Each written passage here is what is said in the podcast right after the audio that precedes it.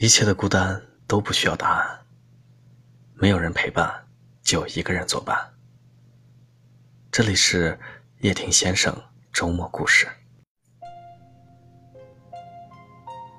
第一次怀着敬仰的心情来到淮安，从杭州东站路经苏州、南京，然后一路向北。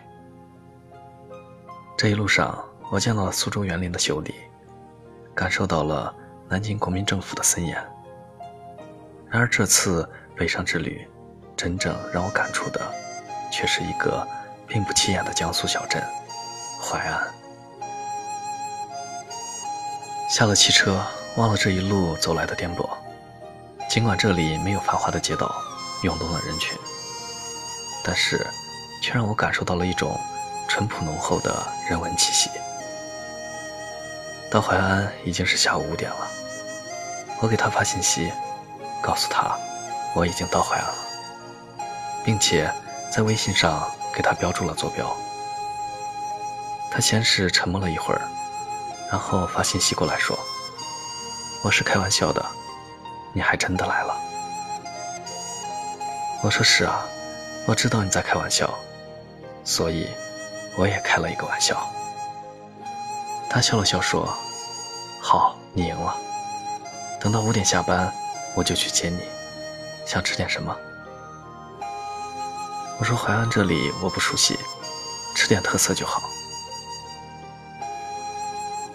每当来到一个城市，我总是喜欢漫步其中，即使夜幕降临，我也从不孤单。半个小时后，我按照他告诉我的地址，来到了市医院公交站牌。闲暇中，我用好奇的目光打量着这座城市，在夜光之中，整座淮安城显得格外璀璨。这个时候，从后面传来一声：“嘿，要买房子吗？511我们做活动，优惠很大的。”我回头一看，是一位18、19岁的小姑娘。我说道：“你怎么知道我要买房子？”她笑着给我递来一张传单，说道：“你在我们这个小区门口站了半天，难道是来旅游的吗？”在我们聊得正融洽的时候，又来了一位穿正装的西服小哥。他走过来说：“徒弟，这下午开张了吗？”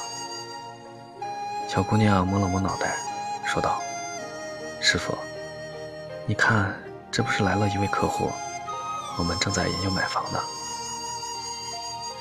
这时候，我一脸迷茫看着他们两个，然后急忙上去解释道：“姑娘，我真的是来旅游的，只是一下子被你认出来了。”接着，西服小哥瞅了我一眼，说道：“你从哪里来的？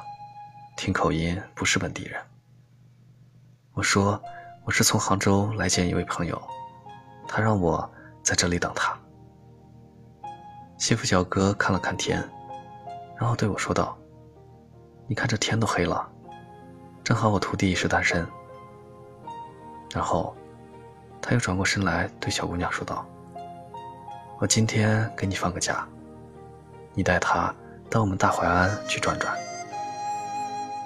见状，我连忙上去解释道：“别兄弟，你的好意我心领了，今天我真是在等人。”我的话还没说完，西服小哥就已经上楼去了。